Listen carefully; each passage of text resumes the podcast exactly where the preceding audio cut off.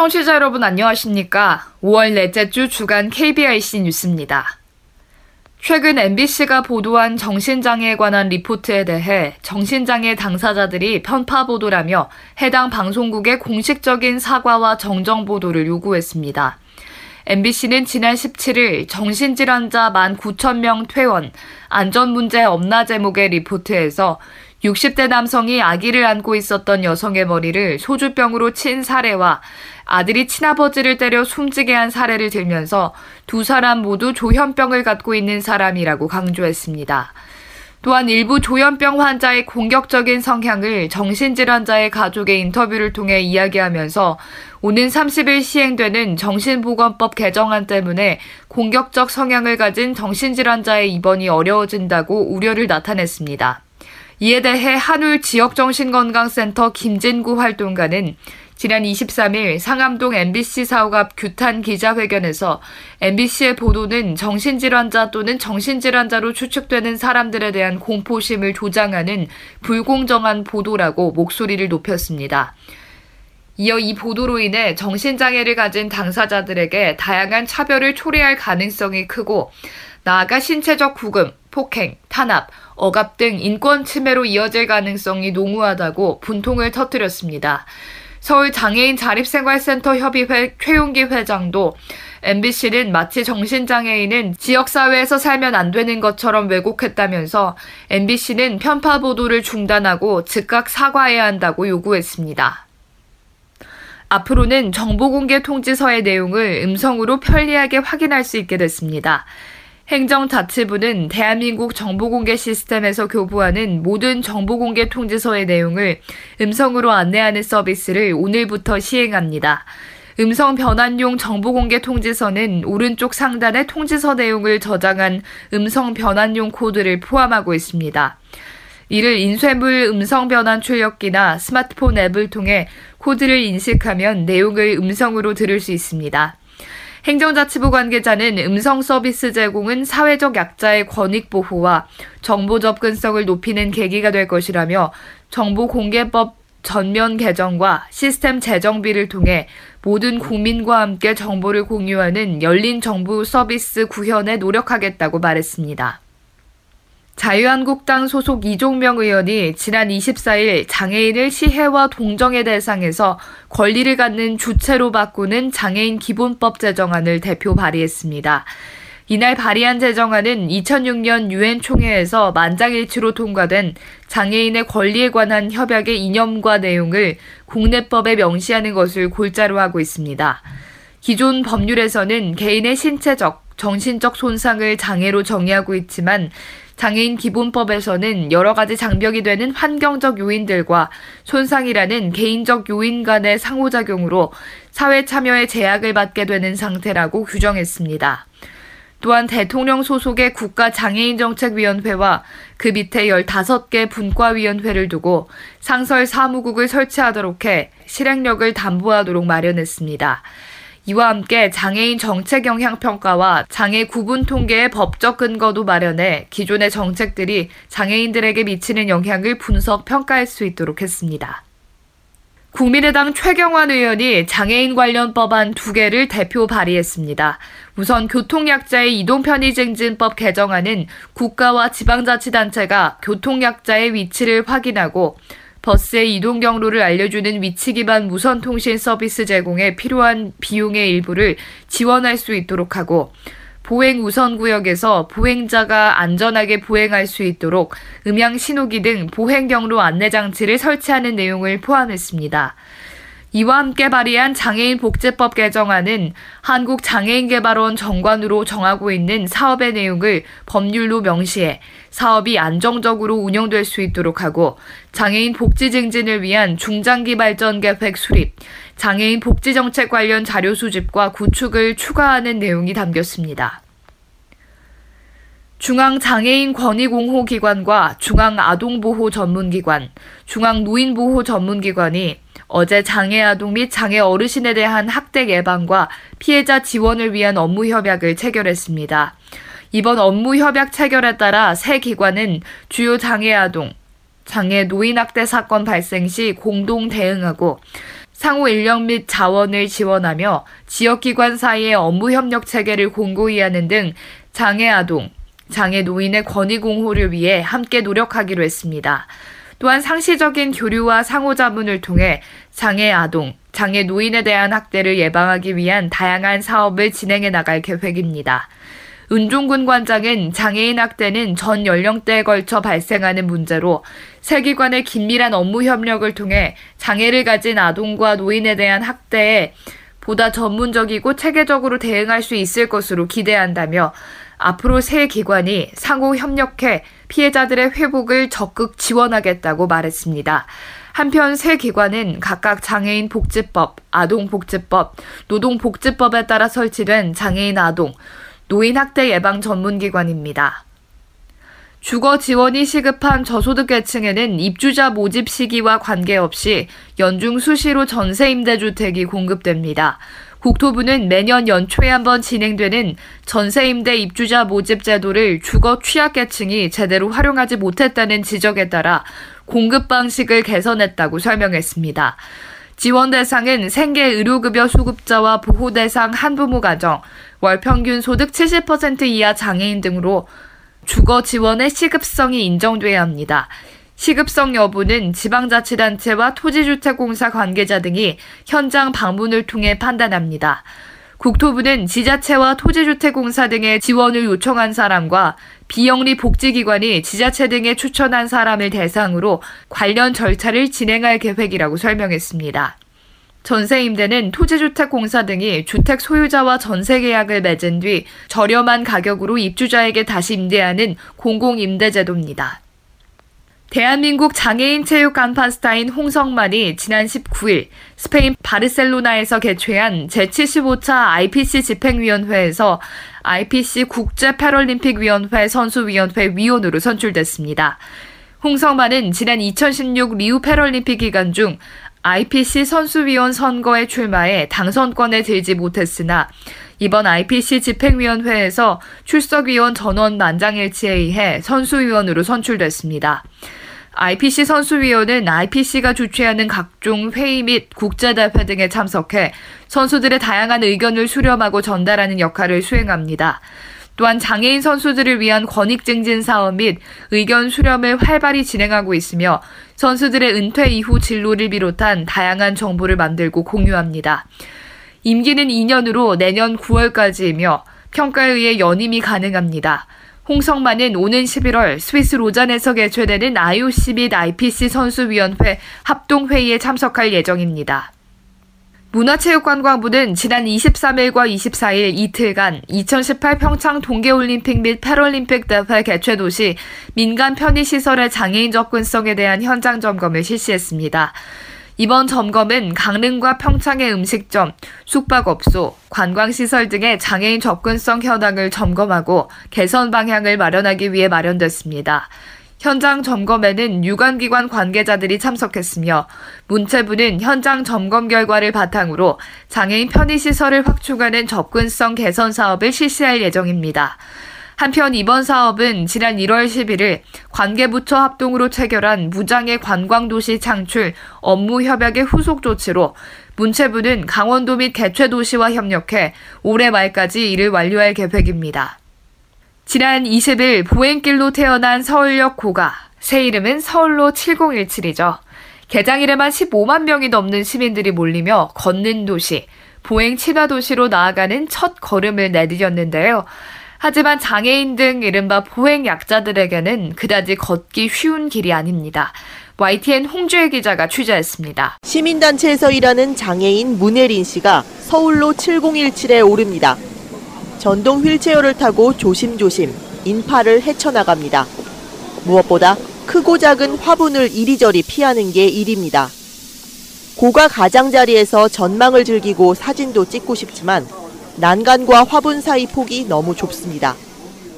인터뷰 문혜린 시민단체 활동가 혼자 와서 어, 들어오는 것도 어렵고 만약에 둘이서 막 친구랑 아니면 옆에 가족이랑 같이 찍는다고 하면은 정말 음 못할 것 같다라는 생각이 많이 들어요. 구경을 마치고 서울로 7017을 내려가는 것도 쉽지 않습니다. 아까 타고 올라온 엘리베이터가 그새 고장난 겁니다. 눈이 안 다치네요. 나 어떡하지? 점자 블록이 진출입로에만 깔린 것도 문제로 지적됩니다. 인터뷰 박양숙 서울시의회 보건복지위원장 시각 장애인들에게 불편함이 있다고 하는데 그런 부분들은 어, 개선 방안들을 좀 강구해서 그런 불편함을 줄여나갈 수 있게 되면 시민 전부 그 장애인들과 함께 보행 약자들이 즐길 수 있는 그런 그 고가가 되지 않을까 이런 생각이 듭니다. 서울시는 설계자의 애초 계획보다 화분 숫자를 줄인 거라며 더 없애긴 어렵다는 입장입니다. 또 점자 블록을 전체 구간에 설치할 수는 없다면서 시각장애인은 자원봉사자가 1대1로 안내한다고 덧붙였습니다. YTN 홍주혜입니다. 이상으로 5월 넷째 주 주간 KBRC 뉴스를 마칩니다. 지금까지 진행의 유정진이었습니다.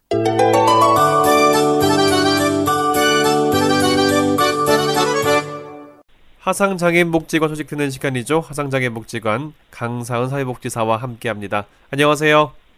네, 안녕하세요. 이제 봄을 넘어서 여름이 진짜 온 것 같은 느낌 물씬 나는데요. 많이 덥죠? 네, 여전히 많이 덥고, 네, 에어컨을 이제 좀 틀 준비를 해야 될 것 같아요. 네, 그렇습니다. 많은 분들이 좀 이제 옷을 입는 것도 많이 좀 얇아지고 또 반팔 티셔츠를 많이 입고 다니는데 이제 시작되는 여름 어떻게 견뎌야 될지 좀 걱정이기도 하면서 또 기대가 되는 여름입니다. 자, 하상장애복지관 5월 이제 어떤 소식이 준비되어 있는지 들어보도록 하죠. 네, 먼저 첫 번째 소식인데요. 5월 30일 화요일 하상시각장애인 도서관 소리도서 진단이 발행됩니다. 자세한 목록 내용은 사서함 3331번 그리고 온소리 홈페이지에서 확인하실 수 있습니다. 6월 5일 월요일 하상 매거진 6월호가 발행됩니다. 관련하여 문의하실 분들은 독서문화지원팀 02-560-4280번으로 연락해 주시면 되겠습니다.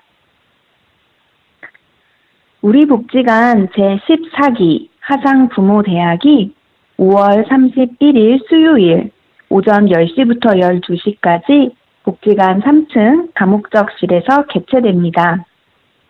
이번 주제는 공공복지 파헤치기로 생애 주기별 공공복지 서비스와 이용 방법을 서울시 장애인 가족지원센터 조성일 주임을 모시고 진행합니다. 알듯 말듯한 공공복지에는 어떤 것들이 있는지, 나에게 적합한 서비스는 무엇인지, 그리고 그러한 서비스는 어떻게 이용하면 되는지 등을 알아보는 시간을 가질 예정이오니 장애 자녀를 양육하는 부모님들의 많은 관심 부탁드립니다. 신청은 복지관 1층 안내실에서 진행되며 자세한 문의는 가족사례 지원팀 02-560-4235번으로 연락해 주시기 바랍니다. 네, 이번 주 화상 소식은 여기까지입니다. 사실 뭐 장애를 갖고 있는 당사자도 중요하지만 부모님이 갖고 있는 다양한 정보들도 굉장히 중요한데요. 아, 부모 대학, 부모들이 함께 강의를 듣고 논의할 수 있는 장애 마련된다고 말씀해 주셨는데요. 다시 한번 시간과 또 문의처 알려주시죠. 네, 14기 하강 부모대학이고요. 자세한 문의는 가족 사례 지원팀 02-560-4235, 560-4235번으로 연락해 주시면 되겠습니다. 네, 알겠습니다. 하상장애 목지가 소식 들어봤습니다. 오늘 말씀 고맙습니다. 네, 감사합니다.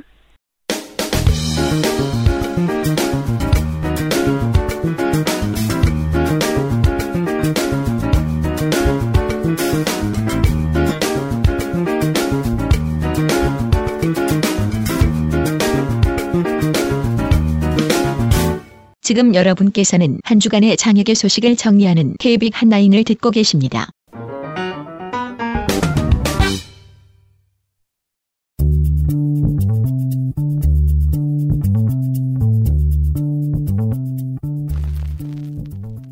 안녕하세요. KB 카톡에서는 청취자 여러분과 같이 고민하고 최신 정보를 전하는 글을 매주 선정해서 소개해드리고 있는데요. 이번 주 KB 카톡에서는 에이블 뉴스에 실린 칼럼을 살펴보겠습니다. 시각장애 학생 위한 별도 한글 맞춤법 교육 필요. 칼럼니스트 조봉래, 낭독자 김보미. 우리는 종종 과거를 회상해 본다. 그리고 그 이러한 회상 속에서 과거의 기억들 중 지금 와서 생각해 보면 이해하기 힘든 점들을 발견하기도 한다. 우연히 초등학교 1학년 때를 생각해 보다 이렇게 이해하기 힘든 부분을 하나 발견했다. 지금은 어떤지 모르겠지만 30여 년 전 그때에는 받아쓰기라는 이름으로 쪽지 시험을 자주 보았었다. 담임교사가 간단한 문장을 말하면 학생들은 그 문장을 맞춤법에 맞게 또박또박 적고 바른 문장과 틀린 문장을 채점하여 학생들에게 들려주곤 했다. 그런데 생각해보면 여기에 한 가지 모순이 있다. 과연 담임교사의 발음은 완전 무결하다고 할 수 있을까? 아마 그럴 리 없을 것이다.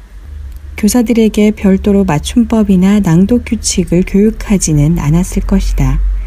즉, 문제 출제 자체가 오류를 가지고 있었을 가능성이 높았다는 것이다. 그럼에도 불구하고 그때는 한 문제라도 틀리지 않으려고 애썼구나 하는 생각에 실소를 지어본다.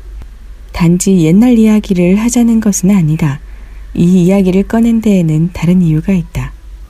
통합교육을 받는 시각장애 학생을 위해 별도의 한글 맞춤법 교육이 필요하지 않은가에 대해 생각해 보자는 것이다. 부끄러운 이야기지만 내가 칼럼을 작성하거나 업무와 관련하여 여러 가지 문서들을 작성할 때 가장 어려움을 겪는 부분이 바로 맞춤법이다. 시각장애 학생으로서 통합교육을 받았던 나는 수업을 들을 때 칠판에 판서된 내용을 본 적이 없다. 단지 옆에 앉은 친구가 불러주는 내용을 듣고 노트 필기를 해야 했다. 초등학교부터 중학교, 고등학교까지 자그마치 12년 동안을 받아쓰기를 해야만 했던 것이다. 사실 초등학교 저학년 때에는 받아쓰기 시험을 보면 늘 높은 점수를 받았었다. 하지만 지금의 나는 맞춤법을 지켜 글을 작성하는 것이 쉽지 않다. 저학년까지는 듣는 것만으로도 충분히 글을 적는데 어려움이 없었지만 학년이 올라가면서부터 한자로 된 단어들이 많이 등장하기 시작했고 그와 동시에 맞춤법을 지켜가며 글을 적는 것이 어려워졌다. 예를 들어 결제와 결제를 생각해보자. 두 단어가 갖는 뜻이 분명 다르지만 발음으로는 두 단어를 구분하기 쉽지 않다. 굳이 한자로 된 단어들만 그런 것이 아니다. 배다와 배다를 생각해 보아도 발음으로는 두 단어를 구분하기 어렵다. 이처럼 바깥에와 안에에는 소리를 중심으로 공부하는 학생들에게는 맞춤법을 틀리기 쉽게 만들어준다. 저시력 학생이 비록 잔존시력이 있어 확대된 책자 등을 보고 공부하면 보완이 될 것이라 생각하겠지만 쉬운 문제가 아니다. 일단 확대 교재의 양 자체가 부족하고 확대 교재가 있다 하더라도 맞춤법을 하나하나 생각해 가면서 문자의 모양을 익혀나가기에는 학습 시간이 절대적으로 부족하다. 또 아와 야, 어와 여, 오와 요, 우와 유, 에와 에 등의 저시력인을 눈으로 구분하기는 쉽지 않기에 보통은 문맥을 바탕으로 추론해 가며 읽는 경우가 많아 맞춤법을 정확히 알기에는 한계가 있다. 맞춤법에 대한 것은 저시력 학생에게만 국한되는 문제는 아니다. 점자를 학습에 활용하는 경우에도 맞춤법에 대한 어려움이 있다. 예전에 읽었던 논문 중 비장애 학생과 특수교육을 받으며 점자를 사용하는 시각장애 학생의 한글 맞춤법을 주제로 한 것이 있었다. 이 논문에서는 비장애 학생들은 한글을 배우는 과정에서 하나하나의 음소를 중심으로 학습하는 것이 아니라 단어의 모양을 통으로 익히고 부모 등의 지도를 통해 음소를 학습해 가는 과정으로 시각을 통해 글자를 배워간다고 하였다. 하지만 시각장애의 학생의 경우는 점자를 배워가며 하나하나 음소 단위로 글자를 익히게 된다. 물론 단지 이러한 이유만으로 시각장애 학생들이 비장애 학생보다 맞춤법에 있어서 취약한 특성을 보인다고 단정 지을 수는 없겠지만 이 점에 유의하여 교육해야 할 필요성이 있다는 점은 부정할 수는 없을 것이라 생각한다. 또 연구 결과 중 예상 밖의 결과가 있었다. 보통 시각장애를 가진 사람들은 시각을 대체하기 위해 다른 감각들이 상대적으로 발달하게 되고 청각 또한 비장애인보다 민감한 경우가 많다. 때문에 맞춤법에서도 소리에 관한 영역에서는 비장애인과 큰 차이를 보이지 않거나 오히려 우수한 결과를 보일 것이라 생각했는데 실제 조사에 따르면 된소리, 국외음화, 디귿 소리 받침, 모음, 두음 법칙, 겹쳐나는 소리 등 소리와 관련된 맞춤법에 대해서도 시각장애 학생들이 비장애 학생들보다 낮은 수치를 기록하였다고 한다. 물론 표집이나 조사 방법, 문항 구성 등 조사에 한계가 있겠지만 시각장애 학생들의 맞춤법 교육에 대한 필요성을 생각해 보게 하는 연구 결과임에는 틀림이 없다. 이처럼 맞춤법은 전맹, 저시력 구분할 것 없이 시각장애 학생에게는 쉽지 않은 문제라 할 수 있다. 특히 시각장애 특성을 고려한 교육 서비스를 제공받기 어려운 통합교육 환경 속에 시각장애 학생들에게는 더욱 큰 어려움으로 느껴질 것이라 생각한다. 여기서 굳이 맞춤법을 왜 지켜야 하는가와 같은 이야기는 하지 않겠다. 이미 우리는 국어 수업 시간에 대해 이미 충분히 이야기를 들어왔다. 좀 더 현실적인 이야기를 할까 한다. 시각장애 학생들은 이공 계열보다는 인문사회 계열을 선택하는 경우가 많을 수밖에 없다. 이들은 학교 교육을 마치고 취업을 하게 될 경우에도 주로 현장 업무보다는 행정사무가 중심이 되는 분야로 진출하게 된다. 결국 이들이 직업을 가지고 살아가는 과정 속에서도 끝없이 글을 쓰며 살아가야 하는데 맞춤법은 두고두고 이들을 힘들게 할 수 있는 것이다. 시각적 제약으로 인해 직업 생활 전반에서 무수히 많은 어려움들과 마주해야 할 텐데 맞춤법에 대해서만이라도 이들을 위한 교육 서비스를 제공해 준다면 부담을 조금이라도 덜어줄 수 있지 않을까 생각한다. 나는 이 글을 적는 지금도 맞춤법에 맞는지 몇 번이나 사전을 찾아가며 작성해야 했고, 글을 등록하기에 앞서 비장애인 누군가에게 맞춤법에 틀린 부분이 없는지 한번 살펴봐 달라고 부탁을 할 것이다. 이게 통합교육 환경에서 공부한 시각장애 학생의 현실임을 생각해 보면 좋겠다. 고맙습니다.